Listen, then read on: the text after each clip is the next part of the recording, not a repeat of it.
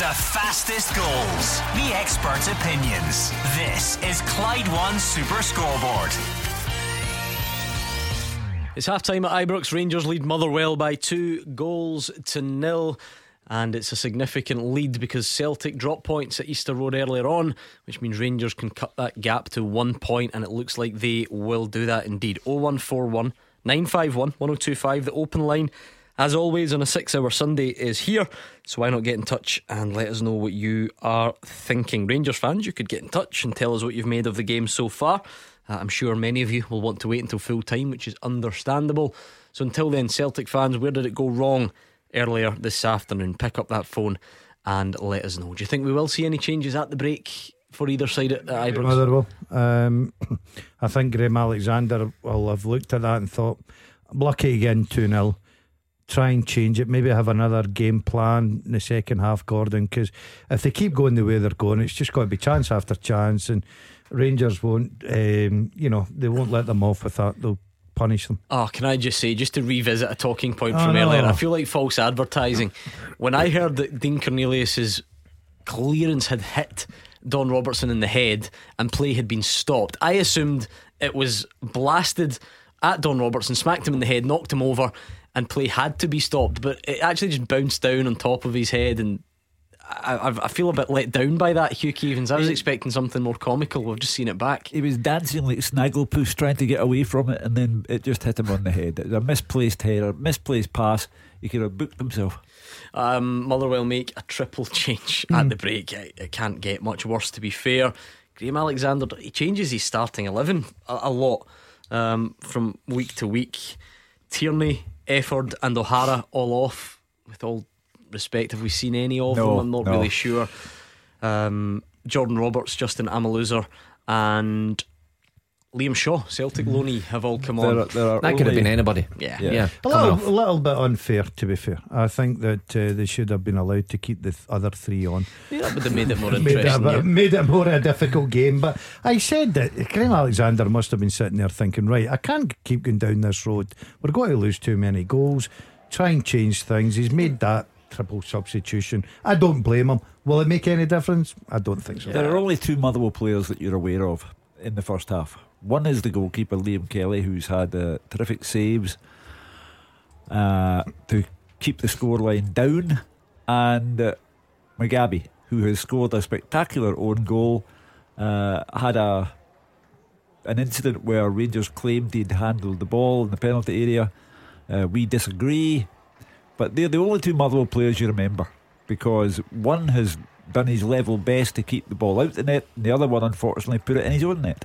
Sometimes wonder, Mark. Like you said, you, you've been here. Uh, Motherwell are offering very little, and that, that, you know they've got to do more, and they certainly shouldn't escape criticism for that.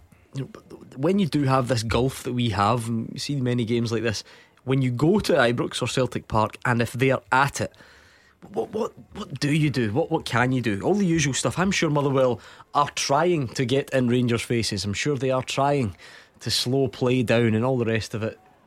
You sometimes just need to accept it. that, that seems strange as well. I think you accept that you're going to come under pressure, heavy pressure for the majority of the game. But I think you can also do the basics better if you. If I'm watching from a Motherwell point of view.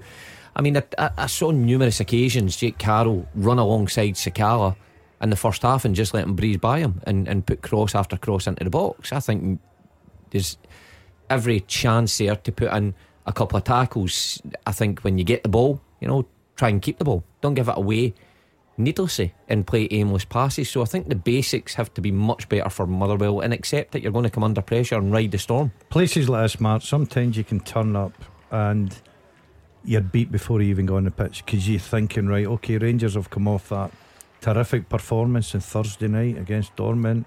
Celtic have dropped points. They're going to be at it. You know you're in for a difficult time. And I think you make a great point there. It is difficult for them. Of course is. You're playing against Rangers front of full house. The way they're playing, the players have got. You've got to try and do the basics right when you've got the ball. And Motherwell ain't doing that. Don't forget the open line is here. It's always early on a six hour Sunday. I'm just surprised that Mark Wilson's still here, to be honest. Are you flagging? You Yeah, all right? no, listen, I'm getting, Oh, I'm getting well. better. Perch Aye, up, good, aye. okay. 01419511025 on the phones. Celtic fans, what happened? Easter Road earlier, where did it go wrong? What about the bigger picture? It was a, f- a- a three point lead. It's gone to four. It's going to be cut to one, you assume. Um, so give us your thoughts on today and the bigger picture. Rangers fans, you can shout along or cheer along with us if you want to pick up the phone as the game finishes. And if you don't, make sure you pick up the phone at full time and let us know what you made of it. A big game down south this afternoon, of course. There's a, a trophy at stake. Oh, it's uh, Charity Shield? No, it's not Gee. Charity Shield. It's uh, Carabao, Carabao Cup. Cup. Car- yes, sorry. Charity Liverpool will do it in a canter. Will they? Is it Yeah. Chelsea they've got? Yeah. Yes. Chelsea, yeah. Liverpool are just terrific. That's Uh, that then, yeah. Done, no, done, no, dusted. no, I'm, I'm thinking of it. I, I do fancy Liverpool, but I think it'll be a close uh, game, Hugh. I really do. Um, just to clarify that Mark is back in the land of living, he says to me, "Who won the boxing last night?" so, um, you know, I, I I'm looking at the changes here, and I don't blame Graham Alexander. Oh, I- no, no, no, before we go, just, just uh, a nugget of information for you that Cool. producer Callum wanted to share that Andy Robertson's never won a domestic cup. Ah, He's won the Oh, his Champions? League. Your boss. Oh, the never- gaffer. The gaffer will have a medal. Yeah. I think he'll be Yeah. happy enough that he's won the Champions League, the hmm. English Premier League, but never a He's done domestic all right. cup. Yeah, he's So was okay he part himself. of that Dundee United team that lost to St Johnstone He in the cup final? aye. So there you go. If only I'd played that day. Eh? Yeah, you could have Sat on the inspired him. You're, you're never ever going to let that go, are you? Nope. You were on the be- you were on the bench. On the weren't you? bench. Unused sub. Unused But sub. to be played in the semi final, yeah, yeah. victory Yep. at Ibrox. Ibrox. And you played in the games leading up to the cup final. Played in the game the week before at Celtic Park and Celtic done well. and I thought I'm a I'm a shoe in here for the cup final. Who, who uh, was the manager, Jackie? Jackie? Yeah, And do you still speak to him? of course. Do you? I wouldn't even look the road he's on. That's the difference between me and you. Yeah. Oh, honestly, I do. Yeah, it it takes a lot for me to feel sympathy for any of you lot, quite frankly. But that's that's rough. That's the life Aye, of, a, aye. of a professional. You know what, I footballer. What? See, deep down inside, were you hoping they get beat? No. Ah, you were. I Oh, bet he's not selfish like Yeah, you. I guarantee. Look, don't don't give him Definitely that, the, the moral high ground. final. No No he, way. he'd Not be sitting final. on the bench thinking, "Hope we get beat." If I don't go on, I hope we get beat. That that sums him up. It does, Everything doesn't you it? need to know so about selfish, self-centered. Doesn't you. think about anyone else. I can see him nodding. When Uh, Ray, no way, no, no, no no, no. way, when don't Ray's that. played Bayern Munich, you Yeah. were hoping for double figures, no. weren't you, when you left? Oh, I was hoping for a 20. Yeah. a clean that's sheet for figures. Bayern. Uh, a, a clean sheet for Bayern because I'm thinking, well, I'd have scored. But uh, they were leading 1 0 over there. Remember that? yeah, Hugh? yeah, yeah. At Famous, half time, yeah. famous scoreboard Bayern Munich nil, uh, Raith Rovers 1. You didn't get sent over to work at that, did you, Hugh? No, no, unfortunately, no. That would have been a good one. I remember going to Kirkcaldy after the day after It's the different to Dazzler. Munich, Kirkcaldy, isn't it? Yeah, but uh, my outstanding memory was going on to do the trackside interviews at the time up at the, the cup final, and Jimmy Nicholl was the manager. if Yeah. you remember, I think. and he said to me, "Who scored?" And I said, "Eh, who scored?" Well, if, said, if he ever listens to this show, we'll be left in absolutely no doubt No, whatsoever. No, what he says, Hugh, was did he score again? no, no. He said, "Who scored?" And I said, "For which team?" He said, "Us." He's caught I mean, up in the emotion of it. Yeah, absolutely. He he had he was emotionally spent, absolutely spent. Uh, and went up to Kirkcaldy the day after, and they brought in the cup in a Marks and Spencer's poly bag. Mm, all we could afford at the time. Goal Aldi- bonus, Steele's Aldi- goal bonus. Aldi wasn't built then. Did you do A the little- old thing, sleep with a trophy that night? oh, I've never even seen Don't, the trophy. don't, don't. Let's forget that. But I just, I can see where that conversation's going to go, and I don't like it. Okay, before it's even started, I don't like that I conversation. should have been quicker So there. we're going to nip that In the uh, bud. In the bud. Uh, we've got a goal at Ibrox. Oh, Goal flashes with AspireGlasgow.com. And it's a goal for Motherwell. It's Rangers 2, Motherwell 1. It's across from Kaiyne Woolery and a tap in. One of the subs at half time, Jordan Roberts.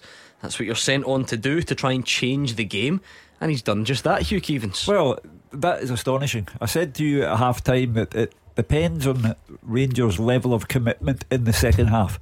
And there is an early setback, and it gives Motherwell and indeed the Celtic supporters a glimmer of hope uh, that Rangers could drop points yet again. Uh, be astonishing if that was the case, but it's now given as a game worthy of the name. I tell you what, though, from a a, from a Motherwell point of view, John Lundstrom gives the ball away fine. The pace from Kaiyne Woolery down the right hand side, it's a textbook run and ball across the face, and there Jordan Roberts taps in. So it's a really well worked goal. It's, better than that, Gordon. I think that's a brilliant goal from Motherwell. The pace Woolery down the right hand side is incredible. Is it Lundstrom? He just he knocks it by him and just oh here's Well, a race. just gave him five yards Yeah, of a and start and that- by him. That is a brilliant ball between centre back and goalkeeper for a tap in. And Mark, I mean, a bit of credit. It's t- Motherwell. I'll be honest, haven't deserved any credit up and up until this point, and I can say that. Um, but Graham Alexander makes the triple change. Can you can you go on and make a positive impact? And Jordan Roberts is one of the guys. He's only been on seven minutes, and he's uh, he's, he's breathed a bit of life into this game. Yeah, well, quite obvious. It's best we've seen from Motherwell. Even in the first half, where they got into that sort of position, they just turned back and, and, and came back and ended up losing possession. That time there, you know, positive thinking, plenty of pace, and it's a great ball. Daz is right, great ball right across the face. Striker's there to tap it in. So I'd written them off. I thought this game was a foregone conclusion. So maybe not as easy as Rangers thought. When you are analysing Motherwell's partner, which we've praised, to look at Rangers' partner, in is the ball just too good, or, or, or can Allan McGregor do anything to No, I'm, no to slide it no, or I'm s- dive outwards and no. We can we can make we can make up uh, things for. Was it a good ball? I was it where should McGregor just try to spin this show out to six o'clock. Yeah, really, yeah, if I'm being I'll, I'll keep talking. Don't worry about it. I think I think it's uh, a brilliant ball. Yeah, yeah, there's a lot of pace on So it. Uh, even, pace, even I was brilliant asking. ball. Do you know what? See, sometimes you got. Even when I was asking the question, I wasn't convinced myself. No, you know. but that, you're there to ask the questions. That's what you get paid for. Well, listen, Um, am I getting paid for this? and we're here to answer them. But I just think I'm like the boys, didn't see it coming. But well done to Graham Alexander. He made the changes. He's got back into the game. Look, I still don't fancy Motherwell, but uh, what a bit of confidence that gives him. I'll tell you what I would be doing. I'd be giving the ball to Woolery all Morelos day. Yeah. has got the ball in the net again, and it's ruled out for offside. Uh, it was a header this time, so. Um, if any of those prove costly, it'll be another busy week on the phone lines, Hugh Keevins. Yeah, I mean, the, the, the Ibrox crowd will be on edge now uh, because at 2 0, they're thinking, what a great day this has been and will be. Uh, and now it's 2 1, and there exists an element of doubt. Uh, it only takes one more uh, good move, and at 2 2, Ibrox would be a, a very awkward place to be in. Uh, so, uh, Morelos is offside. Um, Good header. Yeah, a good header, but I'll tell you what, fair play if you've judged that already. I'd like to see it again. Mm, Yeah, yeah. But you're Somebody, the, the- experienced somebody eyes. behind him. Um, we'll get another look at it. At Morelos is furious, that's for sure. Look at the scowl uh, towards. Uh, do you know what the problem here is? Even this, that he certainly looks offside, but that angle, we, we just don't get conclusive angles here. Anyone who thinks either way, The only one I can see maybe close is that Lamie in the centre, or the goal may have been playing him on. I think it marginally does look Well, offside. Giovanni Van Bronckhorst Oh, pointing to a replay and shaking his head and saying, you know, that that was that was onside. Um, I mean, Sakala scored one against Motherwell earlier in the season at Ibrox that was offside and shouldn't have stood. And these things even themselves out Yeah, over the season. comes round, goes yeah, I, yeah. I'll, I'll, I'll try and flog that dead try, horse try as much as I can. that between 5 and 6 o'clock. if this proves to be costly, yeah, yeah, exactly. Um, tongue slightly in cheek when, when that was mentioned. Morelos has been booked for his protests. He's gone overboard as far as the officials uh, are concerned. If it is onside, you've got to say he's a bit lucky. It's a terrific ball and a good, Good header. header as well, yeah. Yeah, good striker's header. But um, you got to ride your luck, especially when you're back in the game at 2 1. Um, but I hope Motherwell, they come out in the second half, they made the changes, they started getting themselves forward in a good positions. They were grown into the game. All of a sudden, they get the goal. I just, I know it's difficult, but don't get back into your cell. Invite Rangers on you because, like Morelos just scored there, they'll punish you again. Yeah, it is the only time Motherwell have, have been up the pitch really, Mark, and they've not necessarily looked like doing it again. It's it's just reverted to what it was before. Yeah, well, when you catch a glimpse of Woolery running past Lundstrom, uh, I'm with Daz here. You, you're thinking there's got to be get the ball to him at, on every occasion. And what, five minutes past since the goal? They've not done that. They've not even looked to get it out wide. They've gave it away needlessly again. And they just allowed Rangers to come on top of them.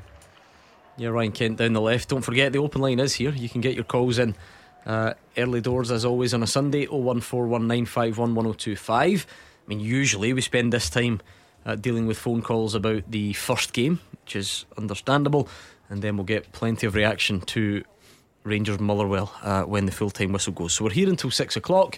We'd like you to get in touch on Twitter or on the phones, please. Uh, let's try and get a call lined up at the moment. We'll stay with the action at Ibrox just for a second while we do that. Um, I think that's Amaluzor goes down under the attentions of Sakala. Just a bit of respite for Motherwell. Yeah, they need that. You know, I think I think they have made uh, positive changes. Graham Alexander. I think it's it's certainly worked now. They get the goal, but they've not really put Rangers under any pressure. But they look better uh, in their shape at the back as well. All right, let's bring in the other Mark, who we lost earlier on. Mark's in Cumbernauld. He's a Celtic fan. What would you say is your conclusion after today, Mark? Uh, good afternoon, guys. First Hi. of all, uh, Mark Gordon and uh, uh, Hugh and yourself, Gordon. Sorry. Um, oh, yeah. listen, I know my role in here, Mark. Don't you worry. Take it away. Uh, just really, you know, I was really disappointed watching the game. Um, I kind of had a wee feeling it was coming. I was at the game, uh, at the Dundee game the week before. Celtic, you know, they didn't really play well. They got three goals, but they lost two really sloppy goals, and it looked like it wasn't going to come. So I think this has been coming for a wee while. Uh, I just, you know, I'm disappointed, but I'm actually phoning. I was listening earlier on, and I know the guys were on, and you was you's got his opinion because he's a he's a journalist and that's his job. But I was listening to some of the Celtic supporters coming on, grown men coming on, and one of the guys said, you know, um, he said, um, you know, the manager, the, it's got to be asked questions of the manager. He's only got a one one way system. He can only play one way. Um, and then he was saying, you know, Celtic's legs have gone and stuff. And you know, I get that. I get there's a bit of a panic now because Celtic are above Rangers at the moment. You know, I think it's one point now. Um, but and I'm not going to go back and say, you know, at the start of the season we were, uh, if you if you said we were a point in front of Rangers and we and we won a trophy and blah blah blah, you know, beat them three 0 at home, I'd be delighted. Everybody would, of course they would. But I think guys need to take a bit of breath. You know, for where we are, for what we're doing now, the football we've been playing. I think the guy said something like he's just going back to Neil Lennon. I don't, know if he can remember. Celtic lost the, the league by 20 odd points last year. We were miles out it, miles and miles. And this, Celtic team are, are okay. They've had a, a bit of a sticky game, but that's going to come. The league, it's a big long league, and you know the, that has, that's football, especially in Scotland. You drop points here or there.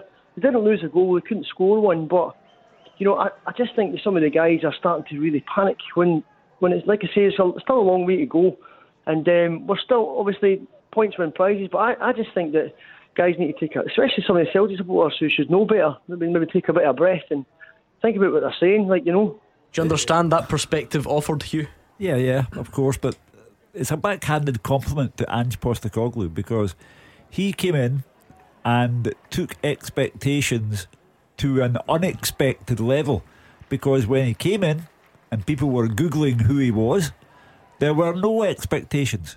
And then Ange Postecoglou got things going, made the signing of Furuhashi, uh, and Celtic went to the top of the league and won the first trophy of the season. So Ange Postecoglou has raised expectations, and then Mark knows that in recent times standards have dropped, the level of play has dropped. As I keep on saying all day, the zip has gone. Uh, and th- th- they're, they're upset because they, they thought the supporters that Mark is talking about, they thought the championship might be really on, Yeah. and now they're not sure. But with regard to people and how they react, Mark, look at the Dundee manager yesterday. His first home game, he almost got a point at Celtic Park the week before. In his first home game, Mark McGee found himself three down before half time, and people were leaving the ground and leaving the ground while telling him what they thought of him. That's how people react in this country. Yeah, I mean, Gordon, I guess you become a victim of your own success to a point, or, or you know, you, you change your expectation level. If you had been away travelling with no communication since August and you, you came back to the show today and said, Hold on a minute, what, what do you mean? Celtic are top of the league by a point. We were, they were a sh- everyone kept saying they were a shambles in the summer. Where's the, where's the problem? I think that's Mark's point. But things do change, goalposts mm-hmm. move, and you're allowed to be sort of disappointed at today whilst being mindful of the, the bigger picture. Yeah, I'm I'm in agree- agreement with Mark. I think he makes good points there. I really do. Where the problem lies with Celtic supporters, especially after the European games, which was very disappointing for them. Uh, and today, away to Hibs, coming back from Norway on the Thursday night, below par for me. You could say that in August, September, October, November, oh, the league's a marathon. Where the problem is for the Celtic supporters now is the league now becomes a sprint because there's only, after today, only 10 games to go. So there's as much as, yeah, there's still important games to play, but you've got to keep winning. And what's happened is there's a little dip, and uh, Hughes used the word all afternoon zip. There was no zip there today. I totally agree with that. But I, I, I still think that Mark's points are right. I think that Celtic just need to calm down. Been disappointing. They've got a home game against St Mirren. I'll be very surprised if they don't get reaction from that. It's not up to me. No one cares about my opinion, Mark Wilson. So I, am not offering whether Ange Postecoglou is one dimensional or not. But having heard so many of these arguments for different teams, what fascinates me on the outside the only managers who are ever accused of being one dimensional are the ones who've got a very specific style of play in the first place. Other managers can be terrible and lose games of football, but they're never accused of being yeah. one dimensional. Do you know what I mean? It yeah. almost becomes you've got a style and you, you hope it's going to bring you success, but it then gets used as a a stick to beat you with yeah, if it doesn't go right. That's a great point you make there. Uh, not many people complain about the style until obviously. Yeah it just pear shaped. For, for instance, so, if Mark brought up last season, no one ever phoned in here to complain that Neil Lennon was one dimensional. Never. Yeah. Yeah, it was, no, it was, a, no, it was a right. different thing that you know they've lost the league by 25 points, but never one dimensional. You're right. The, the, the style Ange Postecoglou plays is is eye catching. It's enjoyable to watch. Um, and when it doesn't quite go to plan, then people yeah start picking holes in it. People start thinking perhaps it should be more direct. Um, you know, if they're playing a bigger guy up front, they should you know look to get in behind teams. But it's worked to this point, and you've got to remember the players are still learning this. It takes an awful long time and a lot of work on the training ground to get a manager's uh, specific way of playing across. Now it's worked, and when it does work, as I say, it's sparkling to watch. But there will be games that it doesn't click into place. I mean, Mark, individually today, in terms of you know not taking chances, did Celtic's match winners have an off day? Is that is that the reason for it? What else do you read into it? I th- I th- yeah, I think I, think quite a lot of them had an, an off day. You know, I, I know that people will pinpoint, and I did myself as well. You know, um, Tom Rogic didn't look at it at all, and I think if he and the way Celtic play, the, the press, the high press on, and if he isn't at it, you know, and he's not, and he's not that kind of guy to do the press, but recently, at the start of the season, he was. He's kind of dropped off a wee bit, which leaves two in the middle against, I think it was Hibs three or four, and and I think I think it became a bit, you know, stop start kind of game, missing passes, like five yard passes that would normally make. We're not talking about thirty yards World Cup volley passes. We're talking about a five yard straight pass, and it just wasn't coming off for them. Kind of thought it wasn't that. But I just, if, if I've got a quick play, a quick minute, a quick second, I'd just like to say this as well. I know I'm talking about, you know, uh, Ange isn't one dimensional. I think they play some fantastic football when it's on. When it's not on, they huff and puff, and they, most of the times they get the result. What I will say is, though, um, and this isn't just down to Postecoglou, the manager. This has been for three or four years, and I'm, I'm sure the guys in the, the studio will say the same. Celtic at set pieces, defensively a bit better this year. You see, offensively, Celtic set pieces from free kicks to dead balls, corner kicks is woeful. Uh, they, they, they're no threat whatsoever. And, and, and I'm, I've watched Celtic a long time, and it's not because I've got a big target man or anything like that. They just didn't seem to have it at set pieces. And, you know, I didn't come on here to talk about Rangers, but if you, look across the river or across the, the, the river, Rangers and you know, big, big side, big strong side, got a great delivery. They're a threat for set pieces. You know, if they, if they're struggling during the game, they'll get a goal for a set piece, so they've got a chance. Celtic at set pieces, it's the one Achilles heel we've got, and I think it's more offensive than defensive. We don't seem to score goals at corner kick. Yeah, uh, Morelos offside again. the ball in the back of the net. Uh, Kent pass. He thought he had scored.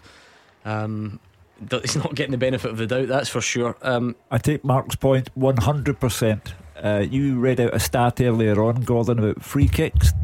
What, was it? Well, that was direct uh, shots at goal from free kicks. You know, kind of twenty-five yards out. They hadn't scored any. But uh, last week at Celtic Park, when it was two-two, uh, Celtic forced a, a spate of corners, and the noise level went up and up and up. And I thought, why?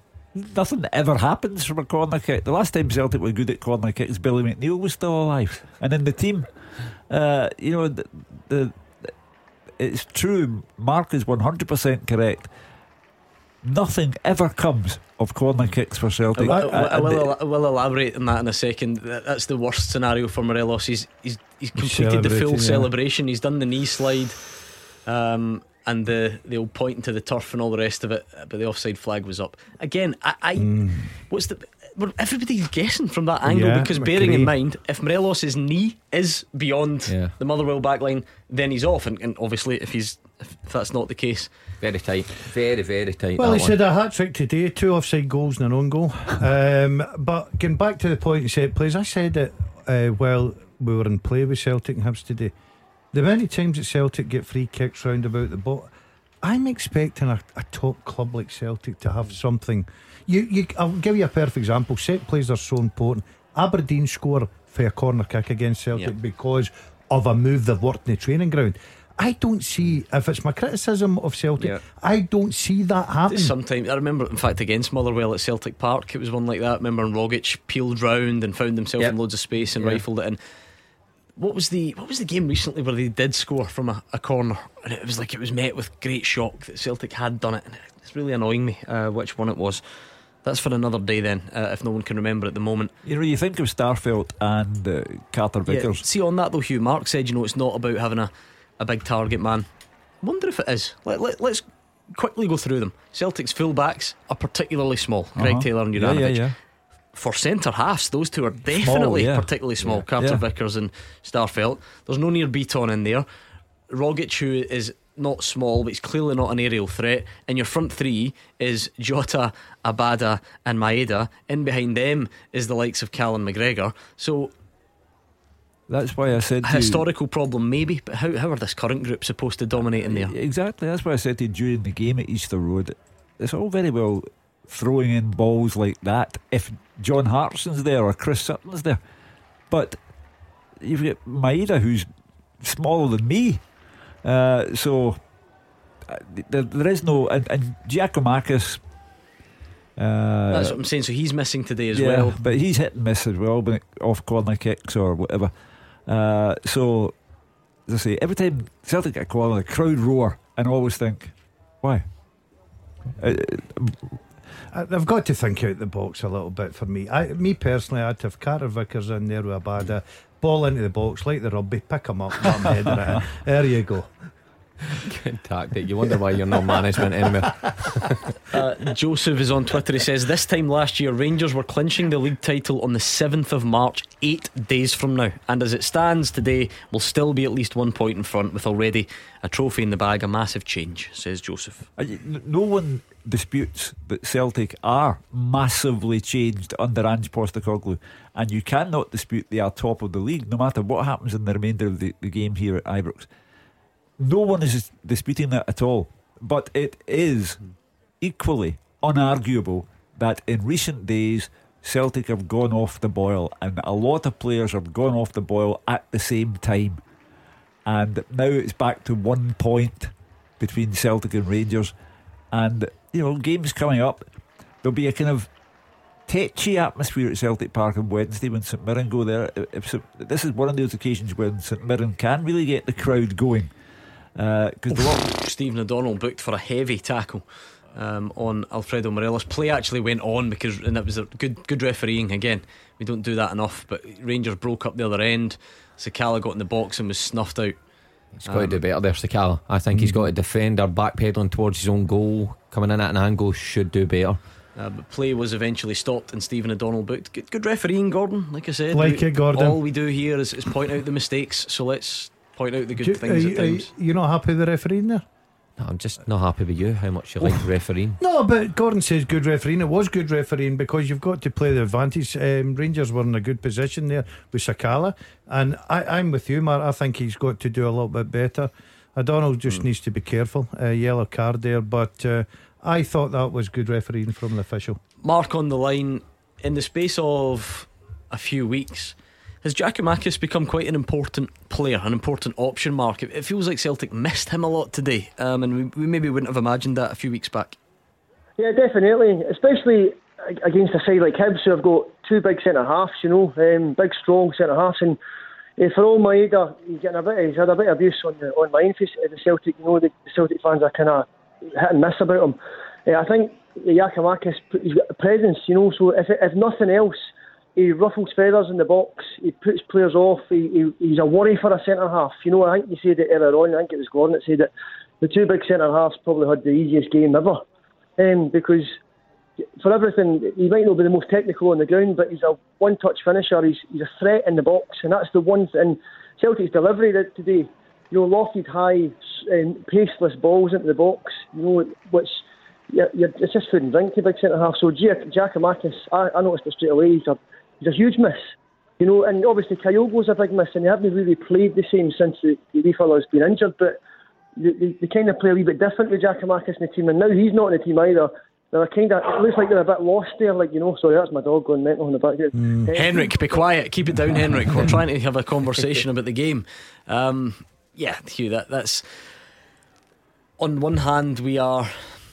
I actually feel like it, initially people kept lumping the Japanese players together. Ange Postecoglou didn't like it, and, and maybe Maeda actually benefited from that. You know, maybe yeah. oh, Kyogo's brilliant and Hatate's brilliant, and you know what, Maeda's got and he scored a couple of goals.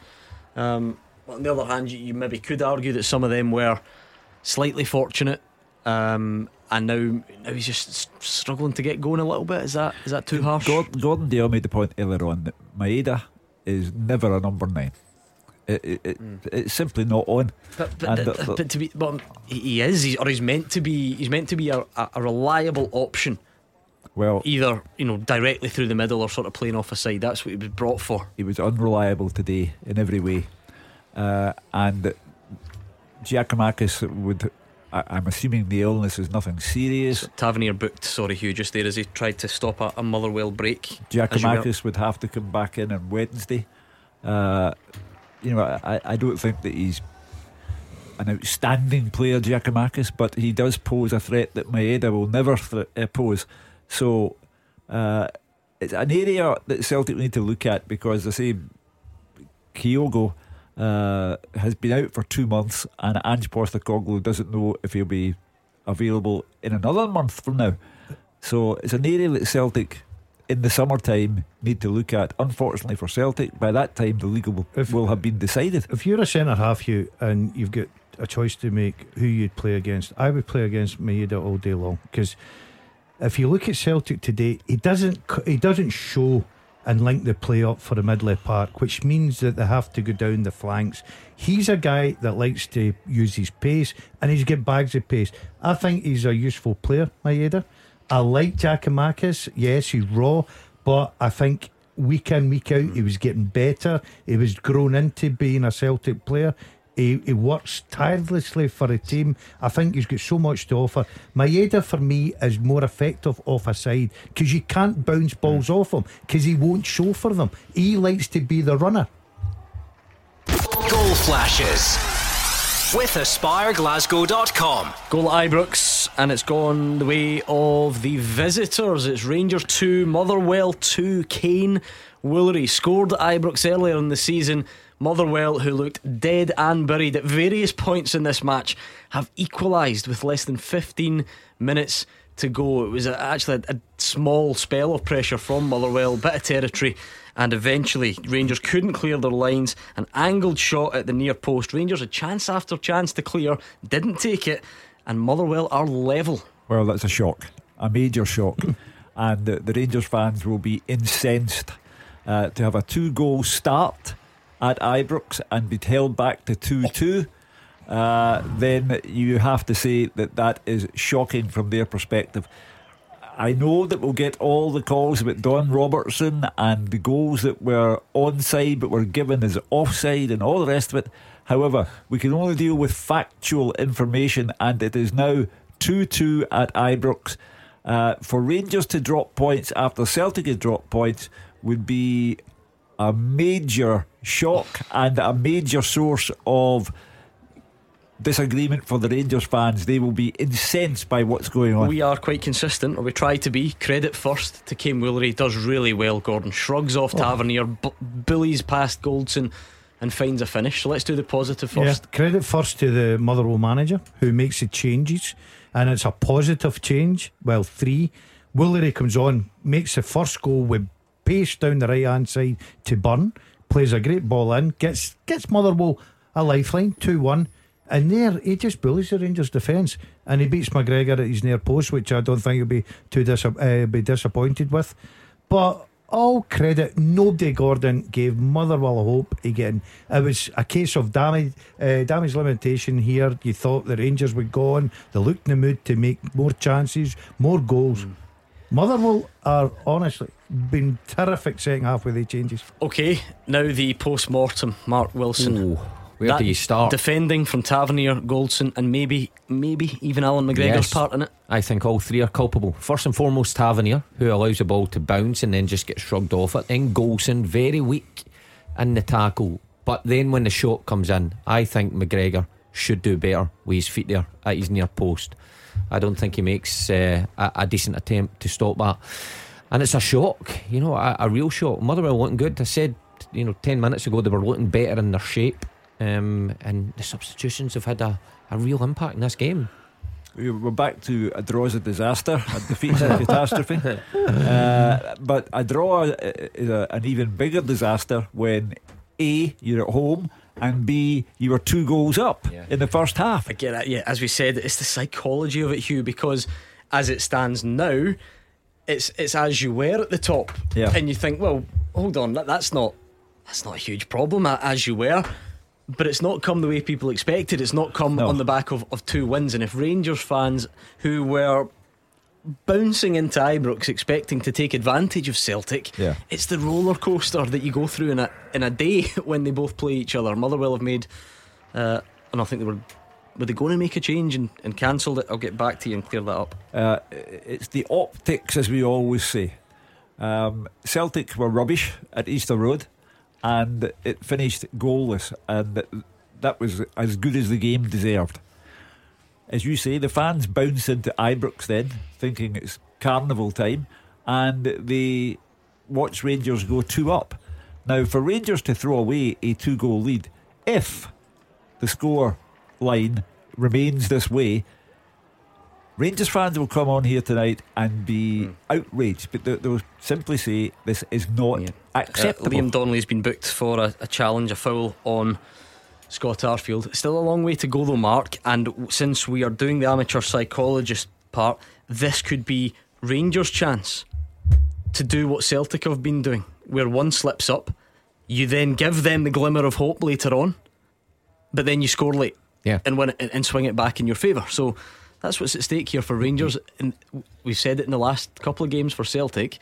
This is the chance for Rangers to say this might be the day that we swung the title. Yeah, of course, and it'll be a huge upset if they don't manage to do it after being in the position that they were in. But look, there's 10 minutes to go here. Rangers will have plenty of chances oh, between oh, now and the, the full time whistle. It's about taking them. Quite interesting, those offside goals earlier in the game for Morelos now.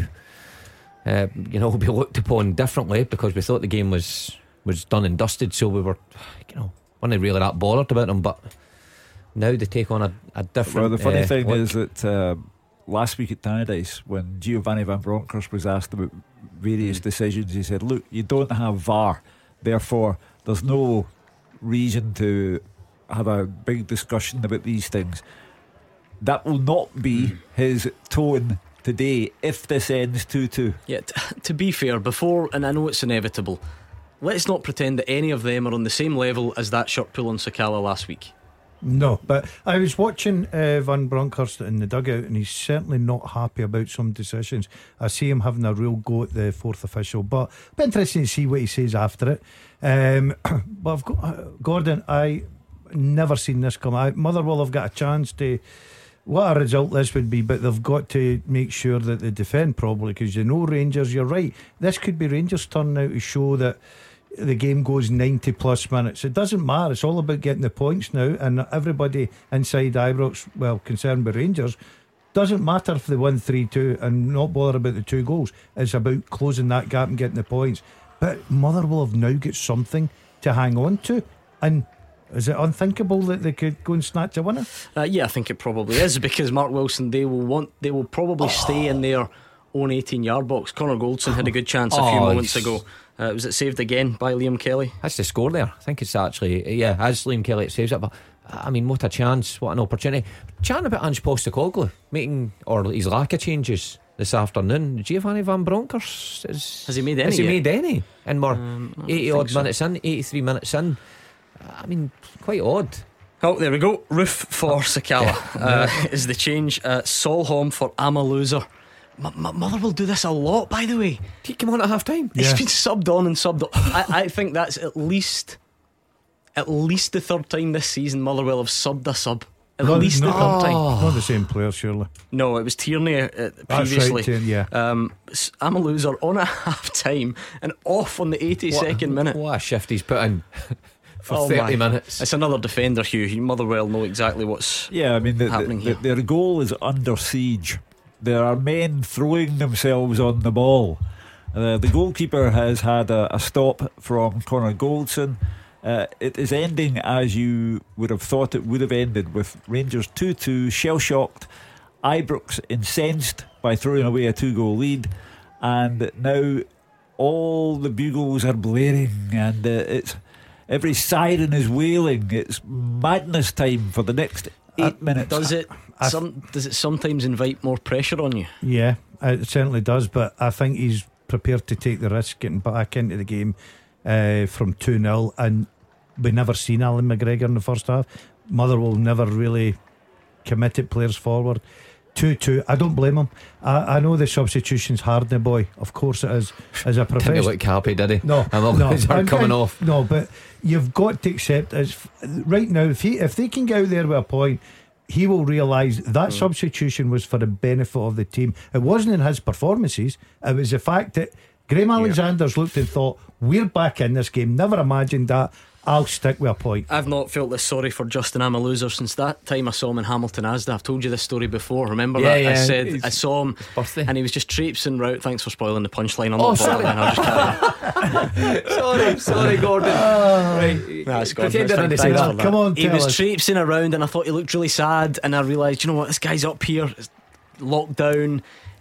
He's probably get no one really. He's not playing either for Motherwell. It must be really tough on him. And he was looking really glum. Um, that's the type of guy I am, worried about Mm-hmm. other people's well being.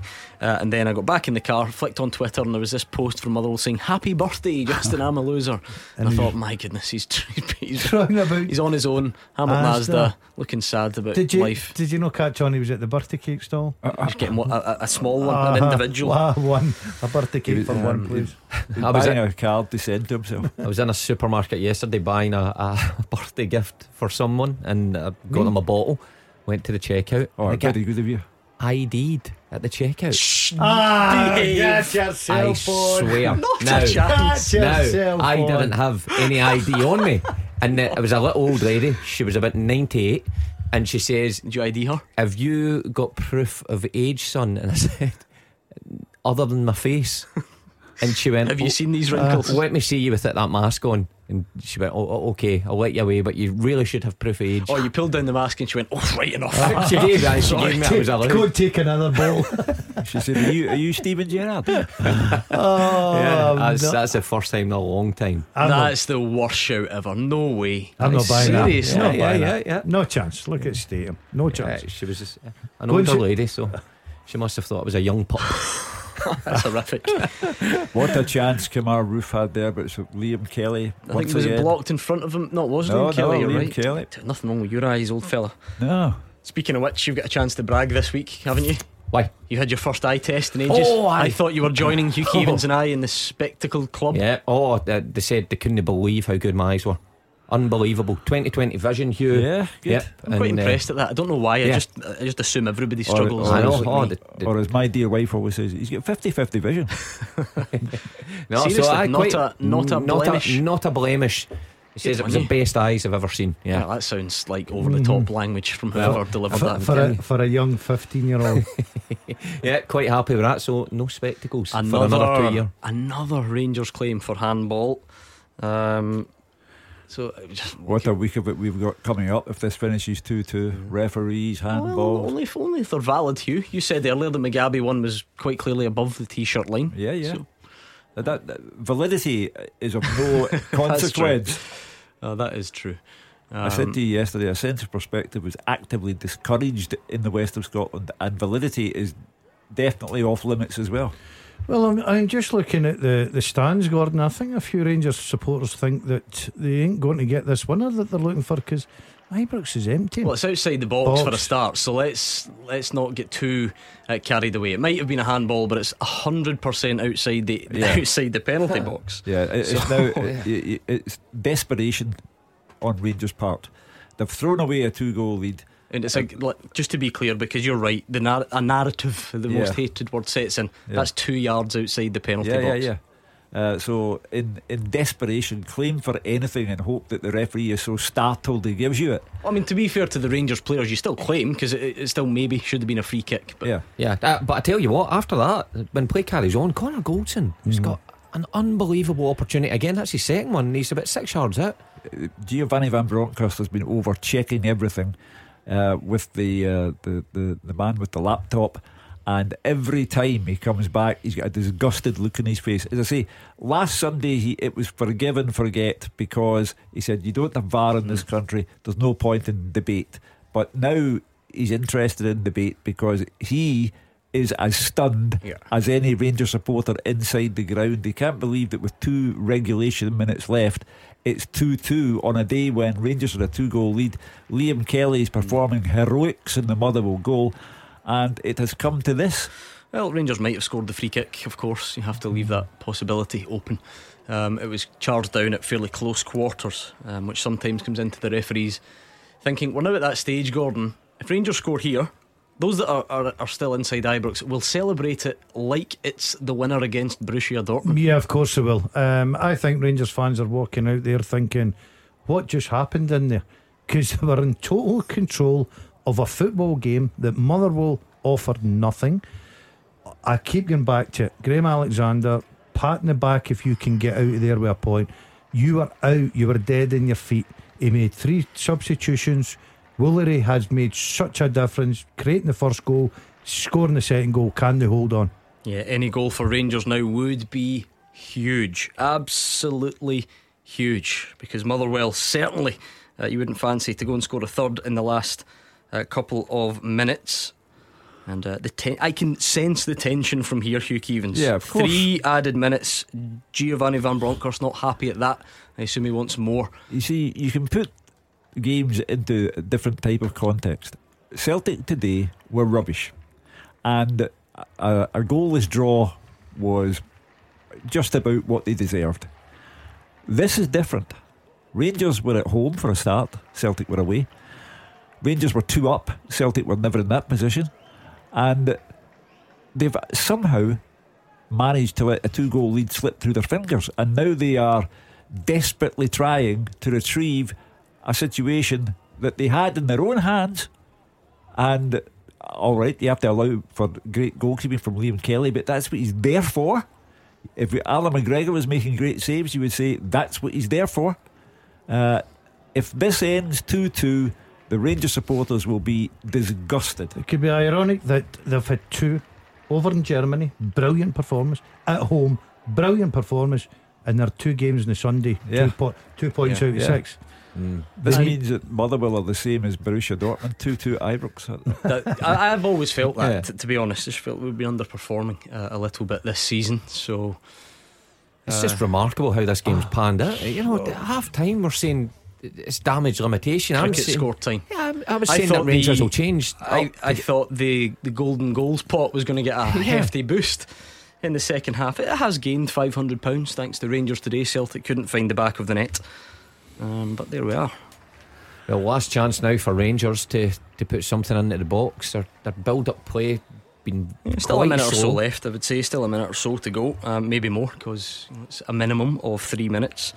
Woolery's been good this second half. Uh, I'm watching brilliant. him there match Great Tavernier. substitute. And plus the fact, for a bonus for Motherwell for all their hard work, that uh, leapfrogs them back into the top six, Gordon, with the point to do Aribo chance miles off target, and Motherwell have put on their 14th defender. Yes. Uh, Ojala has replaced Kaiyne Woolery, who's put in a great shift. My goodness, that I'm struggling to even count them up. So Mugabi's on there, Solholm has been brought on, Ojala. Uh, yeah, it's- I think there's quite a Keith- few. Brennan and Keith Lasley's a bit severe though. isn't it? I say, what a chance it was moments ago for Motherwell. Woolery on to break break. forward, yeah. Oh my goodness, he just he just ran out of steam. He had the full half of the pitch to run into through and go, and he just yeah, he was caught pretty easily.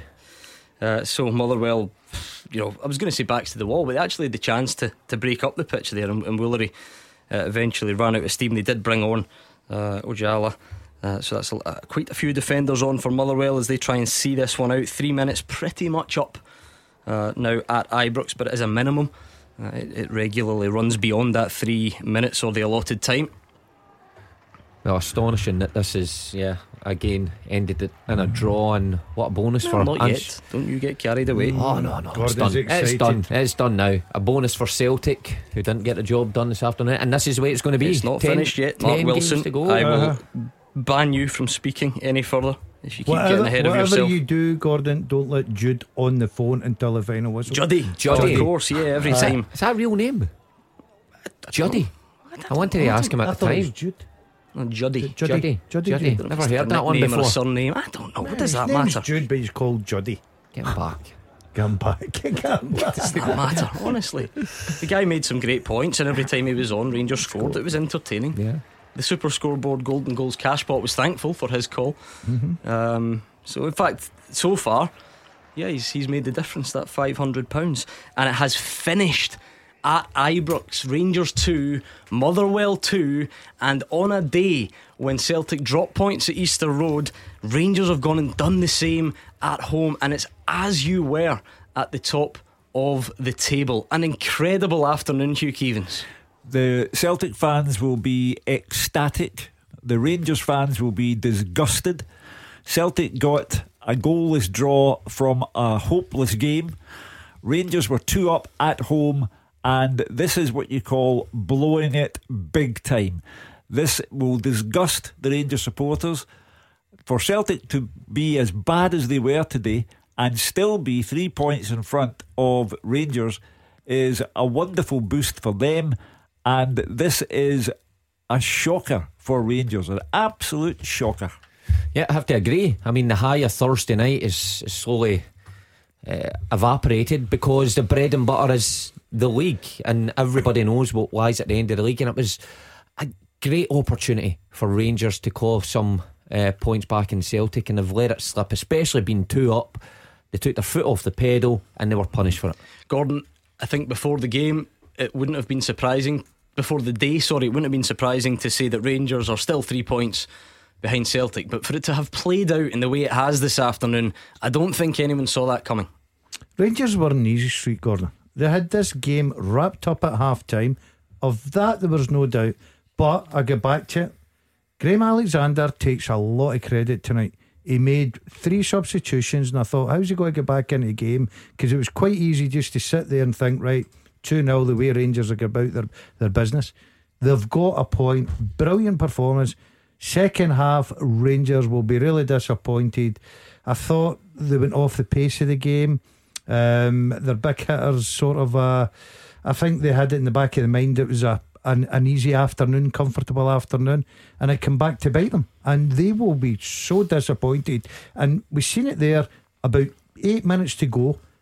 2 2. Ibrox was getting hmm. into. People had had Yeah. enough and walked out. In our uncomplicated wee world of my dad's bigger than your dad, and yeah, yeah, yeah, yeah, yeah, the this is the a moral victory for the Celtic supporters. That's the way they'll see it. That that they were rubbish, and yet they have ended the day still where they were, three points in front of Rangers. I, I've, I, I'm honestly astonished hmm. by what's happened at Ibrox. Mark, it, Yeah. it was incredible. Motherwell deserve credit because you have to take chances when they come along. You know you're not going to get many, so you need to be clinical. You need to hope that they're not, and they weren't. And you, you need to defend well and, and have your goalkeeper have a good afternoon. Well, the second half, it was just a totally transformed team. Um, and I know Graham Alexander made three subs. All three subs had an impact in the game. But the standout today uh, has got to be the goalkeeper. You know, Liam Kelly made some terrific stops. And even when it went 2 2, you know, the chances with Goldson and Roofe at the end, he was there to stop them. He kept the score down in the first half. He had a terrific afternoon.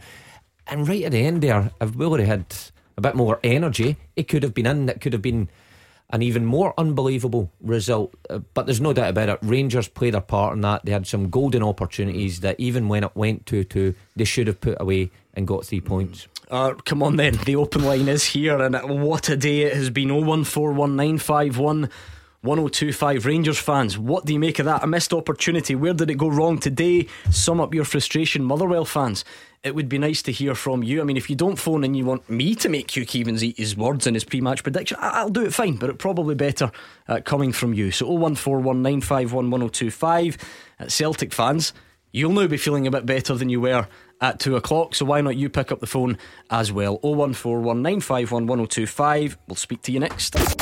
After the action, it's your reaction. 0141 951 1025. Clyde One Super Scoreboards Open Line. An incredible Sunday of Scottish Premiership action at the top. It all started in the capital. Celtic were held to nil-nil draw at Hibs. Advantage Rangers, you assumed. Can Giovanni Van Bronckhorst's men deal with a relatively, on paper, simple fixture against Motherwell at Ibrox? Cut the gap to one point, but the answer was no. 2 0 up inside 24 minutes. Cruising and Motherwell come back to draw two each. And it's as you were. Celtic stay three points clear at the top of the table. And it's now over to you, Rangers fans. What on earth happened at Ibrox? Pick up the phone and let us know, Motherwell fans. How pleased are you after that? 01419511025. Let's pick up the phone. Let's have a good old discussion for the next hour because, Hugh, that was quite a day. Celtic were rubbish, but Rangers' day is worse because Celtic had an away fixture on a ground where Celtic and Rangers can find problems. No denying Celtic were poor, but Rangers were playing at home against a Motherwell side who hadn't won at Ibrox for 25 years, and they've got a two goal lead. Now, I am well prepared for calls about offside goals, VAR, Don Robertson, the referee's a shocker. I'll take it all on board. However, the bottom line Rangers had a two goal lead and did not win the match. It's a shocking day for Giovanni Van Bronckhorst. You can't you can't look at uh, decisions, referees, and that's. See, especially honestly, I know we'll get to this. Yeah. I know we will this week. We, no one even knows yet. We've not even seen. No, so I, I, don't know why we're setting that up. Let's. let's my my point wait. is simply Rangers have got to look at themselves. Yeah, they had this game by the throat. They were in easy street. Uh, they didn't handle Motherwell substitutions in the second half. Uh, they went flat. You look at, for instance, I'm, I'm going to pick a play. I think you, you can people will go and say, well, why did they leave out Ryan Jack? No, there's nothing to do with that. Rangers. Well, he was out altogether, yeah, so I assume he needed that. Rangers that. had this this game by the scruff of the neck. I look at players in the second half, for instance. I watched Ryan Kent last uh, Thursday night. He looked like a world beater. Today, he looked like a very average football player you, you just wonder if these guys switch off when they think that the job's done, and then it's very hard to switch it back on again. And by that time, Motherwell have grabbed that little bit of a hope, get back in the game, had something to hang on to. But I'll tell you, the man of the match today, Graham Alexander's changes at half time were absolutely brilliant. Uh, just careless from Rangers. See, when you're looking at in isolation, the goals, defending so poor from two of them. So you take the first one. I mean, Lundstram He's got a five yard start on uh, on Woolery, and you know he gets breezed by. But even that ball across the it's a great ball. However, standing unopposed in the middle of the goal to tap in, and then the second one is horrendous. Tavernier, Goldson, McGregor, and that was only really the, the both times I can remember. Really, Motherwell being in the the Rangers penalty box, and they scored twice. So you've got to look at that. It's okay, you know, being solid on Thursday night mm. and looking a real unit, but back here in the Premiership, they've been anything but. 01419511025. What a day that was. Pick up the phone and let us know what you made of it. Graham is a Rangers fan uh, from and Graham, sum up your feelings after that. I did, I. Uh, I, I, I, just don't get the, the point Gordon Dale's making three subs change the game for Motherwell. I thought Motherwell kicked everything Rangers moved today. No, I think what he means is it's 2 0 to Rangers, then Mother will make the two subs mm. and it, finishes 2 all. I think that's what he means. I th- I, I, and plus the fact, if you look at Motherwell, I never gave them any hope of getting back into this game. And the reason I'm congratulating Graham Alexander, Van Bronckhorst got all the pats in the back on Thursday night because he changed his system to 3 5 2. Deservedly so. No problem with that. Graham Alexander had this game running away from him, brought on Woolery, three subs. Woolery scores a goal and sets up the first goal to get them back in the game. So you've got to give the opposition manager credit. Graham, did, so did that result only happen because Motherwell kicked Rangers players, or was there any other factors you think at play? I, I, I don't know the name of the guy, the number seven, but he's already on a yellow card. He dies. He then makes five tackles after it and still doesn't get a yellow card. I, I don't know what the boy's name was. We're now into the default setting I here. think that was where- a no to my question about whether there was any other well, factors. This is the default setting. Uh, Rangers two up, blow it, two two draw. Right, let's think of every negative we can. Right, Motherwell kicked the Rangers off the park. The referee was out to get us, etc., etc., etc. Uh, I personally just ignore all of that. Rangers blew it. I'll not ignore you, Graham. I think it's all all worthy uh, talking points. But w- was there nothing in the Rangers' performance that annoyed you? You know, was it was it all the ref? Did the ref cost you completely today? Hugh Keevins. Yes, sir. See, if Rangers can't win a game off the back of the atmosphere on Thursday night, they don't deserve to win games. That's that's my point entirely. But it's nothing to do with Motherwell kicking players. Uh, you know, th- th- it's a it's a an SPFL game. The tackling is coarse, and you just go on with it. The the only point worth discussing is that Rangers had a two goal lead at Ibrox, and they blew it on a day when Celtic were very poor and Rangers should have in. Never mind off the back of Borussia Dortmund, off the back of Celtic being so poor at Easter Road, and they go two up. And I said at half time, it's now about the level of commitment that Rangers show in the second half, and I would submit that their level of commitment wasn't good enough. the whole point of the phone in is we we do it all, Gordon. We, we mm-hmm. look at those specific incidents and moments within the game, and you know you can take a step back. How Rangers were two 0 up after twenty four minutes and did not win that game will be causing fans all across that side of Glasgow to be scratching their heads this evening. Rangers fans will be sitting just now, Gordon, either in the cars or the ones that have left early home thinking, did that just happen? We were in total control of the game. Only for the goalkeeper, Kelly, and the Motherwell goals, this game would have been out of sight by half time. They were excellent first half from the start of the game. Tavernier, Sakaligan down that right hand side, causing all sorts of problems, chance after chance, save after save. Then the second half, as I go back to it, three substitutions. Woolery comes on, co- causes problems with his pace. Rangers go flat, still think they've got the game in control. You can't flick switches, and they couldn't get back in. The minute Motherwell hit them with 2 2, it looked like, hold on a minute, we don't know what we're going to do here because we're in control of this game. Rangers have only got themselves to blame that they're not sitting one point behind Celtic, but credit, all credit goes to Motherwell. They were dead. They, they, they hung in as much as they could. They got the break with Woolery. They got the equaliser. Poor defending, yes, but I think Motherwell deserve a bit of credit tonight. Let's thank one Graham and introduce another. This one's from Balfron. Graham, what's your take on events at Ibrox today? Oh, it really, really disappointed. I knew the first half were the same guys. Um, you know at the end there, there was there was so many chances to make it three 0 and I was just saying, you know, like see if they kept, see, see if they could have got it three 0 it would have been bother and stuff like. that. But my my concern lies with with McGregor. He just keeps on making mistake after mistake. The Ross County thing was was was bad enough, but that second goal today was absolutely shocking. Yeah. what do you make of Allan McGregor's part in it? Mark I, I thought he should have done better. I thought it was close enough to him to his right foot. Didn't go through his legs, did it? Just No, next to his, I just next went to next right to him. foot. Yeah, and he's usually so good in that situation, but um, I thought it was a a bit of an error from him. People think maybe that's harsh, but I think the quality of goalkeeper he is, you expect him to get some sort of contact on that. I think the I think the disturbing thing for Rangers fans it, it was basically two attacks Motherwell, you know, had in the full entire game, and they managed to score two goals at ease. You know, and that's got to be a concern. As soon as McGregor came running out of his goal after the second one went in for Motherwell, I, I thought to myself, he knows he's at fault. What was he complaining about? No, I- I he's, he's, it's a classic McGregorism.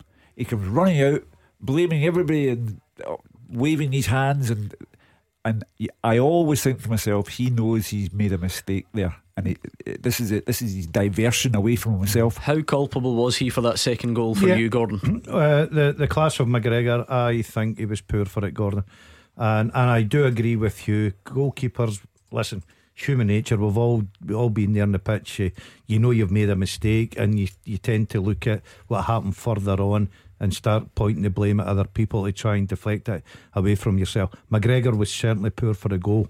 Um, you you can't deny that. Um, I still think, as much as people are now highlighting one or two errors that McGregor's making, Ross County, for instance, today I think he should do better. I still think he's a top class goalkeeper. Possibly not helped, Graham, by Tavernier and Goldson at that at that particular moment. Yeah, it was a bit of a kind of case kind of type thing that was going on there. But at the end of the day, you know, like the, the goalkeeper's paid money to stop the ball getting in. And, you know, last night of defence, and, you know, I even under. uh, I don't think Gio's played another goalkeeper. Um, uh, at all. I think he's just kept with uh, McGregor the whole time, and you need to be benched uh, and give somebody else a chance. Yeah, Jon McLaughlin played against Annan, to be fair, but I, I get your point about the so called bigger games. No offence, Annan. Uh, Gordon Dale's take on it, Graham, is that he's, he's still a, a quality keeper and you know you still stick with him. You don't sound like you're having that. Well, I can, I can keep, keep the kind of it off again. Everything. I, I was just getting quite nervous every time he comes because he, he doesn't seem- tend to come out into a demanding box. Just, Graham, sorry, listen, the, the line's dodgy. I got the gist of that, but it doesn't come out in command.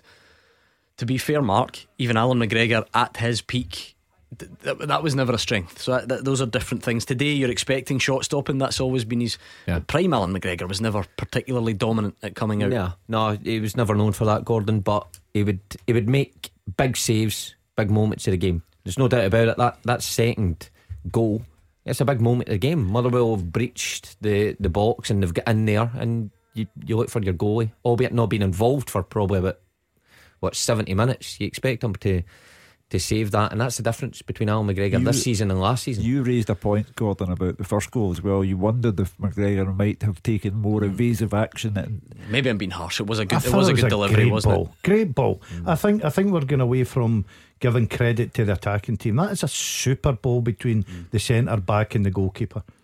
But anyway, it, it, it goes beyond Allan McGregor. Yes, he made a mistake at the second goal, but two up, 25 minutes played at home, and you don't win. There's more than Allan McGregor at fault. Yeah, uh, listen, it's you know we can take calls on on all the the contributing factors. This this is now this is now a thing though. Mark Wilson, you know whether uh, how justified it is or not. This is now a thing. There are Rangers fans, big Rangers fans, big fans of Allan McGregor, who are starting to to ask that question. And to be fair, previous caller referenced Ross County. Since then, he's he sort of bounced back and ha- had some good games. If he was culpable today, he might bounce back again. H- how often are these discussions going to come up? That's the worry for Rangers fans. Well, they will. I, I mean, what age is Al McGregor now? Is he 40. Uh, 40. Look, time runs out for us all, unfortunately, uh, in football. And uh, look, with Daz, he's still a, a top quality goalkeeper. But when you get to a certain age, you know, errors start to happen. You're not as agile as you once was. You, your reactions aren't as, as quick. And look, maybe we're beginning to see that with Allan McGregor. He'll make top saves. There's no doubt about it from now to the end of the season. And I, I I still think he'll be Van Bronckhorst's first choice. But there is a number of games this season that you can look back and point to Allan McGregor's involvement in, in certain goals. And I'm sure the Rangers fans would be disappointed with that. Let's bring in David. Uh, I think were you at the game, David? Yeah, I was at a game, yeah, I'm on the way back just now. How are you feeling after it? Bit gutted. Done again off the linesman. The linesman put his flag up for two offside goals that were well onside for Alfredo Morelos. Do you have a good view of them? We were right in Western Eastern Closure, right in line with him.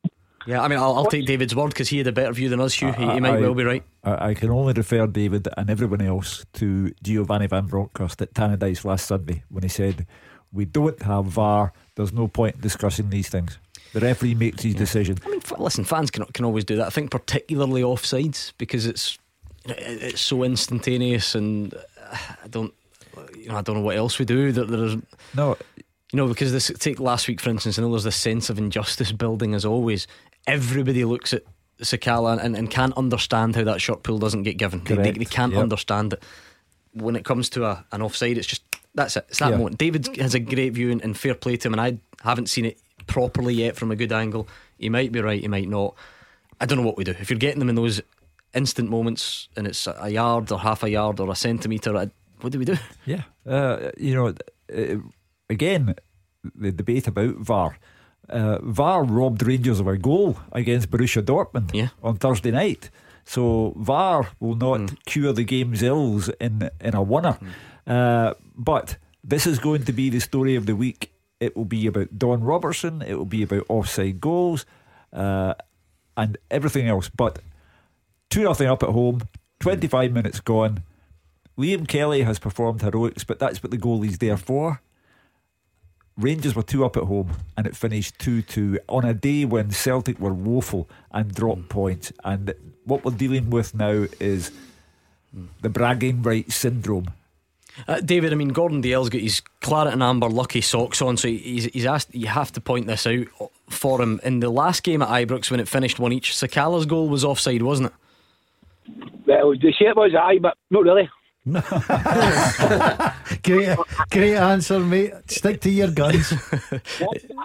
Looking for my blue spinty glasses. Ah, quite right. There's nothing up with that. Might need to clean them because that definitely was that day, for- Yeah. for, what it's worth. It's amazing. Uh, uh, we were sitting here at half time, and, and, and Mark says, obviously, been a bit tired for last night. Why don't we just wrap up and go home? There's nothing to see here. The, the results in. We, we did say that. At We the break. did. We did. I can't believe we're admitting that. because we obviously that. I thought. mean, that's because he was I was going and wanted no, to cut I- the road. Yep. And, and Stand I, by it. I agreed. I thought, right, this is going to be anything Rangers want. Comfortable three points, close that gap, and move on to Monday. You see, I think the Rangers fans have to do what the Celtic fans did earlier on when they called in here. The Celtic fans thought the blame lay with Ange Postecoglou for being too inactive with regard to bringing people on when it was quite clear that Celtic could play all day and not score. But the Rangers fans then have to look at their team and what went on with them.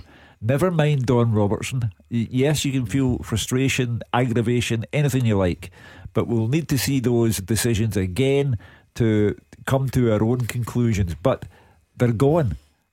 What's factual is that Rangers had a two goal lead and didn't hold on to it. What about your team, David? What did you make of them today? They played no bad football. Passed the ball wise. Playing good. So, Does it, fe- does it feel like a, how much of a missed opportunity is this? Because you'll have been well aware of what happened with Celtic earlier, David, and I'm sure you thought certainly after 24 minutes Rangers were going to cut the gap. Does it feel deflating in that front? feel, it feels like a defeat. That's what it feels. That is the way it is. The, for the Rangers fans, it feels like a defeat. And for Celtic fans, after watching their team have a miserable day, it feels like a victory. Uh, Have you not got a phrase about defeat, draws, and defeat? What's it again? a, a draw's a disaster, a defeat's a That's catastrophe. the one. That's the one. that's Andy forgotten about Walker. It says that. It's Andy Walker, Copied that yeah, yeah. Andy Walker. But you know, I, I can imagine as this week progresses, the Celtic fans will say, "What a chance Celtic missed." You know, with Rangers drawing, we could have been six points. Uh, uh, but Are you allowed to do that when you come first? Yeah, I you feel like it's only the other way around. uh, of course it is. But Maybe you can. you, you could say There are no if rules. Celtic had won, then Rangers' commitment would have been greater than it was today. Because if they had started at three o'clock, six points behind Celtic, I think I can guarantee you they would not have drawn or lost the game. Well, I take David's word for it. He was in line with them. I wasn't. He does admit he wears blue tinted glasses, so I don't really know where that leaves us. But uh, he felt Rangers were hard done by uh, by the linesman. Thank you, David. Let's bring in Alistair, uh, who's from East Kilbride. I don't know if you were at the game as well, Alistair, or did you watch at home? Um, yeah, I was just on my way home, and I sat right in line with both of these goals, and I personally thought both of them was offside. Oh, there we go. Uh, well sh- done, but- Alistair. Alistair, I need to describe something since this is radio. I'll be honest. Hugh Keevins, Gordon Dalziel, Mark Wilson, they rolled their eyes when you started that sentence. They thought you were going to say the same as the previous caller. No, no, I was pretty, I'm pretty sure they were offside. Obviously, I'm just getting my view straight away, and that's what I thought. And I said that to the guys around about me. Anyway, the point I was wanting to mention was, and I'm not jumping on any bandwagons, but anybody that sits beside me or is pals with me, I love Allan McGregor, but I've been seeing for blooming two years. And this guy, I've seen the best saves in my life with him making them, but he's no good for uh, Rangers or anybody at this type this type of game that we play. We're going to pass it out for the back. He never comes out, catches a ball. He, he's just a great shot stopper, and that's it. And then I would go into Gordon's favourite pal, Arfield. My goodness. He's just a tradesman to me. And he's a lovely guy, I've no doubt. Brilliant guy for the dressing room, but I think he should just stay in the dressing room. Because he doesn't, he doesn't bring anything for me at all. Uh, it's, it's- it's Uh, Alistair, while you're on the subject there, how did you think Kamara played today? Not great. There you go. Right. What do you mean? so- there you go. You're just moving the goalposts from Uh, your pal. no, no, because he's a lovely guy for he, what he is worth. a lovely guy, and he's a he's a very good player. Did he have a good day? No, he's not had a good day. Uh, but it was part of Thursday night. They had a terrific uh, night. Um, I look at some of the players' second half today for Rangers. And I, I, I can't believe I'm sitting talking like this because we thought it would be all positive with Rangers. Doesn't matter how you play, you've won the game comfortably, but obviously things have changed. You look at Kamara, and Mark said earlier, bit unlucky that he found himself out of his team. I didn't. I thought he hmm. dropped his standards. He come in today. I thought he was poor today. Kent's second half seems to to keep his games for the big uh, European nights, and hmm. he's absolutely brilliant. Love watching him. Surely you're looking for more out of Kent today. So everything. We did say that earlier, didn't we? I, ra- I raised the point. You've got a guy who is ripping Borussia Dortmund apart. You can't do that, luckily. That, hmm. that, that can't just happen. You need to be good enough. And. Yeah. to do it twice shows you the talent that he's got. But then with C- can people- you go and do it every week against, with all due respect, Motherwell, who are just slightly worse than Borussia Dortmund, or maybe not after today? Yeah, I totally agree. And then what happens is you turn the spotlight because obviously, if it's a bad mistake, it's highlighted it's a goalkeeper who has been absolutely brilliant for Rangers. This will probably be his last year. I'm not saying that- he'll keep, keep carrying on, carrying on, but I just think that I cannot believe I'm sitting here now at back of five. I would think I was talking about Rangers supporters coming on and saying, Yeah, we're hmm. going to win the league. We've closed the gap Thursday night. We were brilliant today. It's incredible how football turns. Alistair, it's, I appreciate I'm maybe asking a lot of you here, but is there a. Do you think there's a lot of Rangers fans who, who feel Allan McGregor is, is making too many mistakes, or do you consider yourself still in the minority? No, I'm hearing it a lot. In the in the in- fifth instance, I was there, certainly one of the few, but I'm hearing it all the time now. All the time. I mean, no, sorry, carry on. I, I'm not getting what Gordon says there. He he says that he's been a great, and he has been. He no longer is, and that's the problem. And when we're talking about uh, uh, Ma- Kama- Kabara, what it, oh, I've lost the name. I'm talking about Kent, uh, not Kent, uh, Arfield.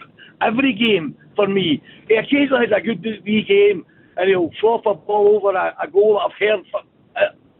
Oh, uh, the best goal he's ever scored. But I'm about week on, week out. It offers nothing to me. All right, occasionally when it, we're, we're on top, it'll make a wee breakthrough. But it doesn't. I hate on. I'm not slagging Rangers players. I'm just saying I don't think that he's good enough. And I think Allan McGregor has passed, gone past his day a long time ago. Alistair, you sound frustrated. That's the word. We'll sum it up. We'll leave it at that. You could pick something a bit more uh, strong, but yeah, frustrated is Alistair. It's 01419511025. The phone lines are red hot. We'll take more of your calls next. The games are over. The talking begins. 0141 951 1025. Clyde One Super Scoreboards Open Line. Hugh Keevins, Mark Wilson, Gordon DLR here. It's 01419511025 or it's Twitter at Clyde SSB. We'll start getting managerial reaction from Ibrox. It's been quite the afternoon. Lots of drama. Let's speak to Craig, who's a Rangers fan in Kinning Park. Were you there as well, Craig? I always like to hear from people who were at the match. Unfortunately, I. Oh, right, well, that sums it up. What did you make of it? Oh, I'm devastated. Uh, no point dressing it up. Uh, absolutely raging with that today. Uh, no other words for it. And how did you feel going into the game? Because that's, that's part of the, the problem for you and fellow Rangers fans today, isn't it? Oh, absolutely buzzing. Uh, what an opportunity. Uh, off the back of that Thursday night, and then just uh, blew up our faces. And how did that happen? What, what went wrong? We just got ahead of ourselves. Thought the game was won. Uh, took our foot off the gas, and uh, managers got a lot of blame. Players have got a lot of blame, and uh, I just think the support as well rounded on the players quite quickly today. Fair point about taking the foot off the gas on is always difficult for anyone on the outside to, to kind of quantify that. Hugh, you'll, Uh-huh. you'll never be able to to prove it. But you said something at half time that's ringing in my ears now. This has to be about how you know kind of what Rangers want. It could have been anything at half time. We were Yeah. looking at a cricket score at that point, and you said, you know what, will Rangers come out and and try and add to that? We were even talking about cutting Celtic's goal difference. Not only did they not do that, they didn't even win the match. The great man was with us this weekend, Sir Alex. And in Sir Alex's book about success and how you achieve it, he said, Complacency is a disease. Rangers got complacent. They were two up. They know that Liam Kelly is performing heroics to keep the score down. They know it's one way traffic. They know that it, in the first half, Allan McGregor could have sat in a deck chair and no one would have noticed. And the lack of proper commitment in the second half led to two Motherwell goals. And Craig has used the word devastated, and that is the only word applicable to the Rangers supporters tonight because Celtic were lying there, a goalless draw, just waiting for Rangers to win at Ibrox to cut the lead to one point. Rangers have a two goal lead. Every Celtic supporter, I would imagine, turned off every television set, every radio, and took the dog for a walk. And when they come back, they found out that Rangers had blown their two goal lead. Mark, this is why I'm never take for granted people like Craig who are willing to phone up and, and lay their emotions on the line. And Craig's he's admitting at no point in hiding it, buzzing to get into the game, devastated upon leaving the game, and it, it just the, the roller coaster today, the way that it's all panned out. Yeah, yeah, uh, unbelievable. I mean, the, the the Celtic game. No, I think that took us all by surprise how flat it was. But the the opportunity was there for Rangers. The fans going along off the higher Thursday night, um, you know, must have been ecstatic going Ibrox, and when everything was one way traffic at the start, I was all going to plan. But he's right, complacency. Ma- uh, Craig's right on the line as well. Pointed the the blame in the direction of the players and the manager because I think they need to take an equal share. The players on the pitch collapsed when when they were put under the slightest bit of pressure, and I don't think Giovanni Van Bronckhorst was quick enough to change it as well. You know, he, mm-hmm. he, he didn't make any subs up until Yeah. the 80th minute. I've got a tweet. like I've got a tweet here from our W72 who says Giovanni was praised midweek for his subs and tactics that won us the game today. Should be criticised. They cost us two points. Should have made a change. Very poor. A lot of twists and turns to come, but it feels like an opportunity missed. I Is agree that- with that that. I, I was just going to highlight that he, he, he took some pats in the back, rightly so, for his tactical change on Thursday night. Today, when he went 2 1, uh, still 2 1 in front, I think that was the time to say to one or two of the players, look, you've, you've taken your foot off the gas, you've given Motherwell a bit of confidence here, you've given an opportunity to get back in the game, and I think he should have acted then. And I think that maybe he'd have gotten a, a better result from it. Craig, I'm interested in your last point because that's the beauty of us having people who are actually at the game. You said you felt the fans didn't help Rangers today, so talk us through that. When it went to 2 1 and Motherwell pulled one back, did it become a bit uncomfortable, do you think, for the Rangers players? Uh, I think that people would dismiss the fact that uh, pressure sometimes gets to certain players, but uh, I think that was evident today the fans being back. Uh, I think if there was no fans, I would have won the game, to be honest. Is that the way it played out then? Because, like I say, we, we can't hear it. You know, we, we watch the game. At what point does it become He's uh, rounding on stalwarts of a club, uh, and then the point you made about Allan McGregor being on a deck chair. Um, the, the abuse the man was taking was was horrendous. Uh, he probably was on a deck chair for the last goal, but besides the point. Everything up to that was was poor. I always like to hear multiple sides of, of arguments. You know, Craig, we've had a lot of criticism for Allan McGregor so far on the show. Does that mean you think it was over the top? Uh, I don't know, maybe disrespectful. It's the classic you pay your money.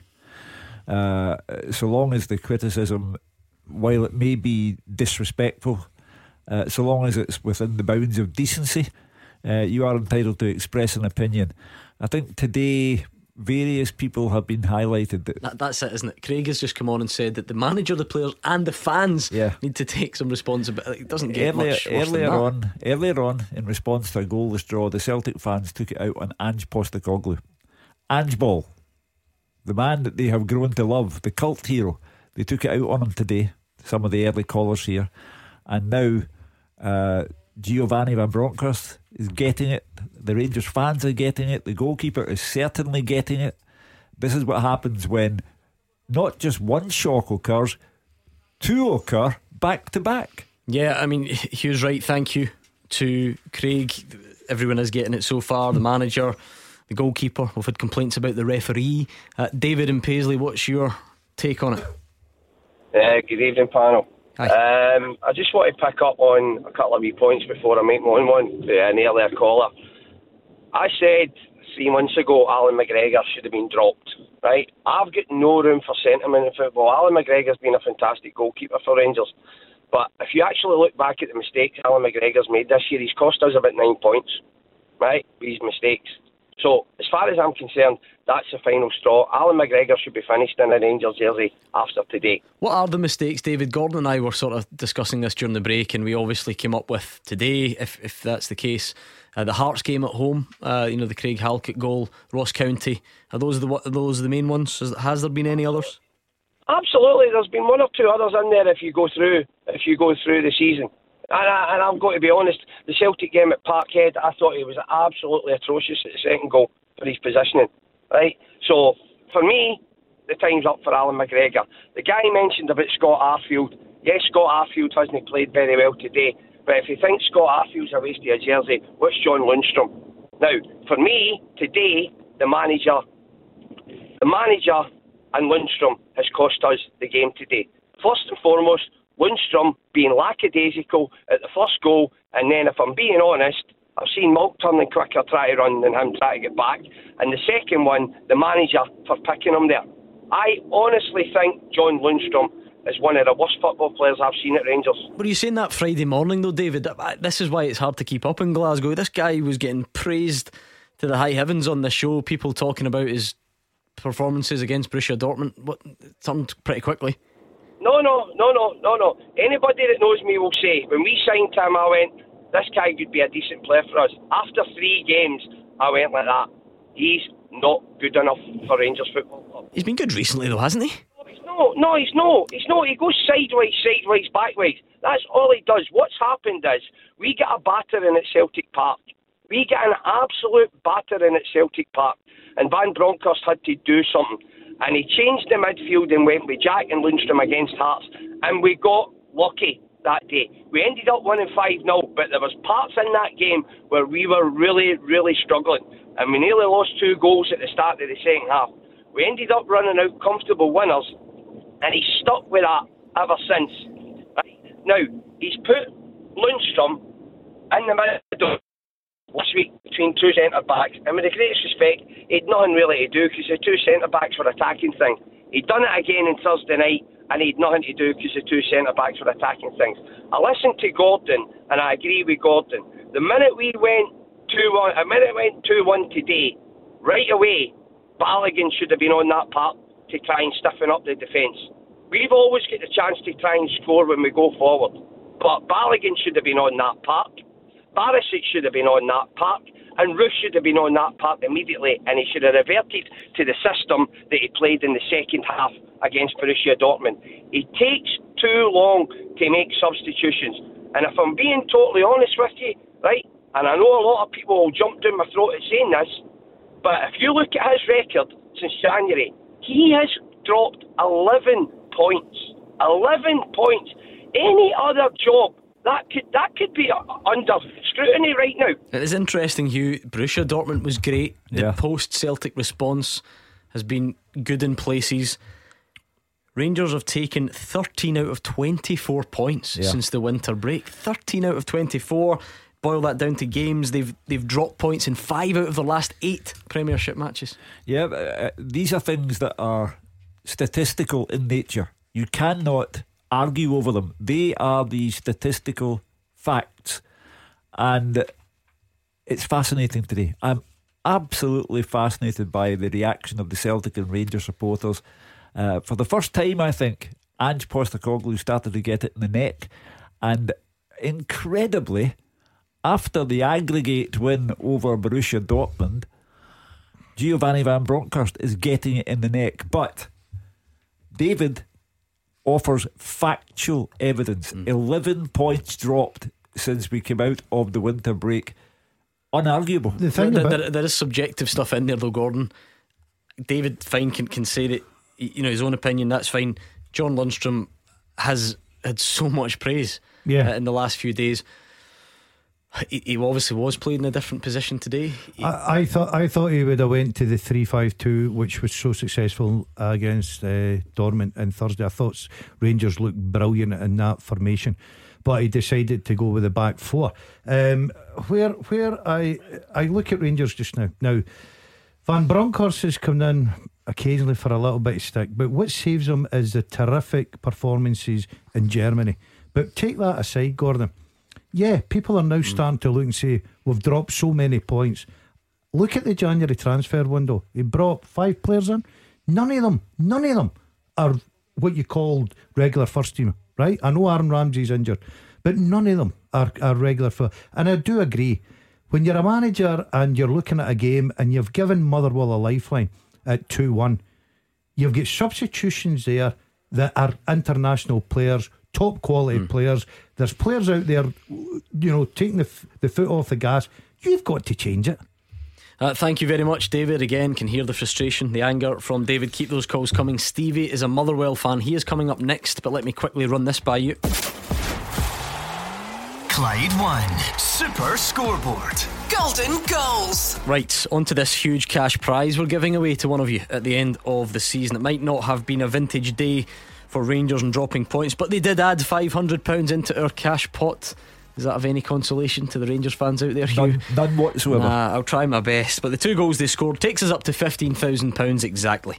Uh, and we go again on Wednesday for another round of Premiership action. More goals equal more cash. And you could win the lot if you text goal to 61025. That's G O A L to 61025. It's £2 to text plus your standard message rate over 18s only. And the full terms and online entry are at Clyde1.com. Lines closed Saturday, 21st of May at 6pm. That's goal to 61025. Right now, Stevie and Motherwell is next. After they play, you have your say. 0141 951 1025. Clyde One Super Scoreboards Open Line. On the home straight, and the phone lines are busy as ever. It's 01419511025 following a dramatic day where both Celtic and Rangers dropped points. I'm not sure uh, many predicted that. That's the way it's panned out. Stevie is a Motherwell fan from Motherwell. Stevie, I've been biting my tongue here. Keevins, he had it 4 0 going on 10. You've got to let these guys have it. They didn't have any faith in your team. Aye, it's absolutely shocking now. Everybody writes, writes off Motherwell. I Eh, I, agree, knew, I Stevie. knew they would come back in the second half. I knew they would come back. Did you? no, you didn't. Yes, I did. No, you didn't. I did. I actually text my pal, my wee pal Mark Sorby for that call. I'll, I'll verify it. I sent him a text before the game. I said, I think you're going to take something today. Okay, what what in the what in the first half gave you hope that Motherwell could come back, Stevie? Well, I've supported Motherwell for a long, a longer time, and I know I've been to Ibrox a few times, and I've, I've seen these kind of things happen. And uh, I just, too long at the end, the, the keeper it was a brilliant game, and you just said that if they scored that third one, I think the game would have been over. As I said, too long, you're always a miss out. You're always a miss out. I love you. I love your confidence, Stevie. Right, but you've said you know you've, you're a season ticket. Or you- you've been a Motherwell fan a long time. You've been many times, so you'll know that Motherwell haven't won a league game there since 1997. But at two 0 down, having not crossed the halfway line, you thought that they could get back into it. Yes, I did. I was there when they put them. Remember, we played them in that, that playoff Playoff. game. I was there that day. But as I say, I knew we were going to come back. I just you have to have faith in your team, Gordon. Ah, fair enough. Listen, nothing wrong with that. Hugh Keevins, Yeah. uh, come back. They did. Yeah, uh, it's one of the most astonishing results of the season. Uh, that's without question. Uh, I know that uh, Giovanni Van Bronckhorst now at 11 points dropped uh, out of the last eight games. However, at 2 nothing, and I, I don't doubt that Stevie was texting his pal and Larkhall and all the rest of it, but at 2 nothing, it was Rangers' game to take. And they got complacent second half. They made the assumption that two was enough. And we'll spend the rest of the week going on about offside goals and VAR. However, the bottom line is Motherwell had the presence of mind, the manager had the presence of mind to make three changes. they took it from there. The changes paid off, and then he even subbed a sub uh, to show independence of mind. So it's Graham Alexander's triumph and that of his players. And triumph it is because if you're two down at Ibrox and don't lose, you've had a right good day. Yeah, Stevie, you have to be impressed with the, the way Motherwell took their goals, I'm sure. Oh, it was absolutely brilliant. As I say, I, I never, I, was- I'm at my work, I never seen the game. I was listening to listen to you, obviously, but as I say, I watch it when I get home. Uh, I'll have a couple of cans and watch it. So have a good night tonight. Make it a couple. No, drink responsibly and all that maybe meant Yeah. you know, something soft. Um, but Gordon, you have to. The stars have to align for you to an extent. You need to be clinical when you go there. You might only get two chances. Motherwell, yeah, probably it was only two, but they took them well when they came along. Didn't have. Um, the substitution uh, made the difference. Bit of pace down the right hand side, Gordon. Woolery showed great desire, great pace. And that's a great ball across the face of the goal. And then he gets uh, the equaliser. Um, Stevie's saying there that he, he, he thought that. I, I've got to be honest, never seen Motherwell getting anything but a thrashing at half time. I'm thinking, oh, damage limitation here. If they can get out three or four, okay, regroup and look forward to the next game. Substitutions made a difference. You always say that Rangers need to be off it. Second half they were off it. I think one or two of their big players, and probably more than one or two, sort of took the eye off the ball. Thought the thought the game was was finished. Thought the three points was in the bag, job done. Motherwell capitalised in that brilliantly for them, and um, all of a sudden, from going from being a terrific few days from Rangers, we're now getting phone calls criticising players, goalkeepers, management, and even supporters. PMSX says, Oof, get out the car to take the dog a walk. Is 4 0 your half time prediction? Shinjuku Shug, get back in the car. It's ended 2 2 at Ibrox. Cheered me right up. Yep. And uh, have a happy day. uh, you know, It's another flawless prediction. Yeah, to be fair, you had backup from these two dafties Yeah, as we- well, we, but started. I started at four. The Dazzler went three. Mark went two. No, I went two, you. Oh, you two. Uh, but at two nothing, twenty five minutes gone. I'm looking the smartest kid in the class, and ninety minutes gone, I'm the the class dunce. So that's fine. You, I can only make my prediction, offer you my belief, and it could very easily have been four, easily. But Rangers blew it. Well, they certainly did. Um, and credit to Motherwell. You Yeah, know, well, Graham just since Stevie's on the line, let's look at it with the claret and amber slant just for Yeah. a, a moment. Because I know the headline, it always is when, when the big two drop points, but Motherwell had to do certain things right themselves. Yep, uh, and you need on days like today, you need your goalkeeper first and foremost to to bail you out at times. First half, he made some terrific saves. Better only in the second half when there was clear cut chances for Rangers. But as a unit, I thought they, they put their body in the line. I singled out Jake Carroll in the first half. I thought he was having a nightmare. And then in the second half, he was totally transformed, throwing his body in the line. He made three or four crucial blocks at crucial times, and they all played their part. Particularly the three, uh, it three subs at half time? Yeah, they they certainly uh, changed things, and it was a huge result for Graham Alexander. Thank you, Stevie. Have a good night. It sounds like he's got big plans. Let's bring in Andy, who's a Rangers fan. Sum up your emotions after that, Andy. Oh, I don't even know where to speak. I've had to go by my wee lass at Tubby's to cheer her up, and it's costing me a fortune. See, Gordon Dalziel missed that. Run that by him again, Andy. My wee lassie was that upset that I had to drive into Tubby's and steps on the way home and buy her a uh, Bueno Sundae.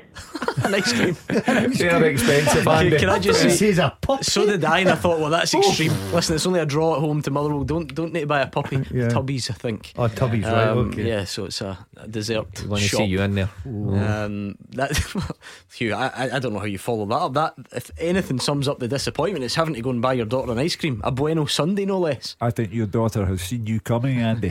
She's just conned you. Where did it go wrong for your team, Andy? Uh, to be honest, it went wrong from the starting lineup when you put Glenn Kamara in that defensive midfield role. Glenn Kamara should not be anybody near that Rangers team right now. If anybody should be in that position, it's Steven Davis and Ryan Jack and John Lundstram at a push. When I seen John Lundstram at centre back today, I was questioning whether I'd go to the game or not because the guy does not have pace at all. Balogun came on at half time in Dortmund on Thursday And like one of the previous callers said, it had nothing to do with him bringing that back free because goals of the Balogun swept up in Batty. But today, he was so far off the pace that I don't want to see him back in the Rangers tap either. Things change quickly, don't they? Glenn Kamara's golden boy not so long ago. Big money move. Maybe is Steven Gerrard going to come and snatch him away? Now it's nowhere near the Rangers team. Not Andy been at says. it, Mark, has he? Look, I, I'll stand by it. I think Kamara um, has been okay this season. I, I still feel that he was unfortunate to, to lose out. Yes, he's not hit the heights of last season, but well, you'd said before the game that you thought he's been off it. He was, he certainly was um, today. But you're right, things changed pretty quickly. I was reading an article in yesterday's paper about Lundstram and the praise he was getting, and now a couple of people have come on and had a go at him. You know, I think the big difference with Lundstram today is you watch him second half and Thursday. He's got Balogun and Goldson and and either side of him, and he's the one, the middle man. So he's no never got to get caught with pace down Yeah. the fla- down the Yeah. sides. Today it was a flat back four. He get caught one and one in the position he did not want to be in. And Yeah, I was going to ask too about that, much right? pace. Because Andy said didn't even want to go to the game when he saw that John Lundstram was going to be playing centre back because he's got you know no pace. Two things: if you're just slower than than Kaiyne Woolery, which most people are, Yeah. do- do you hold your hand up. And secondly, how, what has to happen for him to to not be? A, he was. A, he shouldn't have been out there racing Kaiyne Woolery, should he? he was he was Or- left exposed. But then did he the get time. himself? How did that come about again? He gave the ball away, didn't he? He, he, he was sloppy, gave the ball away, but I, I, I still think you know you're coming up against that raw pace. There's things you can do to affect that. Even step across his line. You know, he, he's got five yards on him, but he done nothing. I just wonder if it was a unnecessary risk playing Lundstram there. I get that he, he was good Is in that, that, is position. that complacency then? Because Well- well, like I don't know the exact fitness or match readiness of Leon Balogun or, or whoever. yeah, But i- is is that complacency to think that it's going to be a get away with simple that afternoon. in, in, in that fixture? Well, eh, you- Look, if it was 2 0 or 3 0, and of course you get away with it, and it, it goes down as he's, like we were saying, he's maybe better in possession at the back. But when it gets exposed and you get punished, then of course it's going to get criticised. In the first 45 minutes, as a manager, you're sitting there going, I've done everything right. I've picked the right team, of personnel. We're 2 0 up. The goalkeeper said save after save. We're dominating this game. My goalkeeper's not had a touch of the ball. Second half, Rangers switched off, and Motherwell pounced on that and and got their two goals. And Rangers couldn't flick the switch again. They couldn't get back into gear. Um, Andy, you know exactly the way this day has played out, where Rangers had the chance to take advantage of Celtic slipping up and, and missed that opportunity. How does that feel to to look at the, the big picture today? Oh, I'm- I'm not going to lie, it's a kick in the teeth. To be honest, when when you're walking, you're going to the game, you know, put aside that you've seen Lundstram and Kamara were playing, when you see Celtic drawn up in each, you think, brilliant, got a chance again getting right, one point behind, two all firm games to go, in decent form. But right now, you're sitting there going, three points behind again, brilliant. Hugh Keevins, how Well, would you I- s- oh, us- how would you sum it all up, Hugh? We're pretty much out of time, and it's been a dramatic I- day yet again. I said to you earlier on today, Celtic and Rangers fans operate at a point somewhere in between apoplexy and hysteria. The Celtic fans were apoplectic when Celtic had a goalless draw at Easter Road. They had started the day thinking they could go six points clear of Rangers and give them work to do against Motherwell. Celtic didn't do their job, it was nil nil. Rangers then kicked off in a state of high excitement, believing that they would reduce the lead at the top to one point. They blew it as well. So don't make assumptions, don't be presumptuous, but hang on in there between apoplexy and hysteria. It's great radio. We promised you a big Sunday and it delivered. Celtic drop points for the first time in a while at Easter Road. A nil-nil draw. Door open for Rangers. Can they cut the gap at the top? It looked very much like it for a long time. But Motherwell had other ideas. A two-all draw in the end at Ibrox. And after all that, it's as you were. Celtic are three points clear. Big wins for various other teams across the division over the weekend, and we look back on it all tomorrow at 6 with Hugh Keevins and Andy Halliday. So join us then, and the chart show is up next.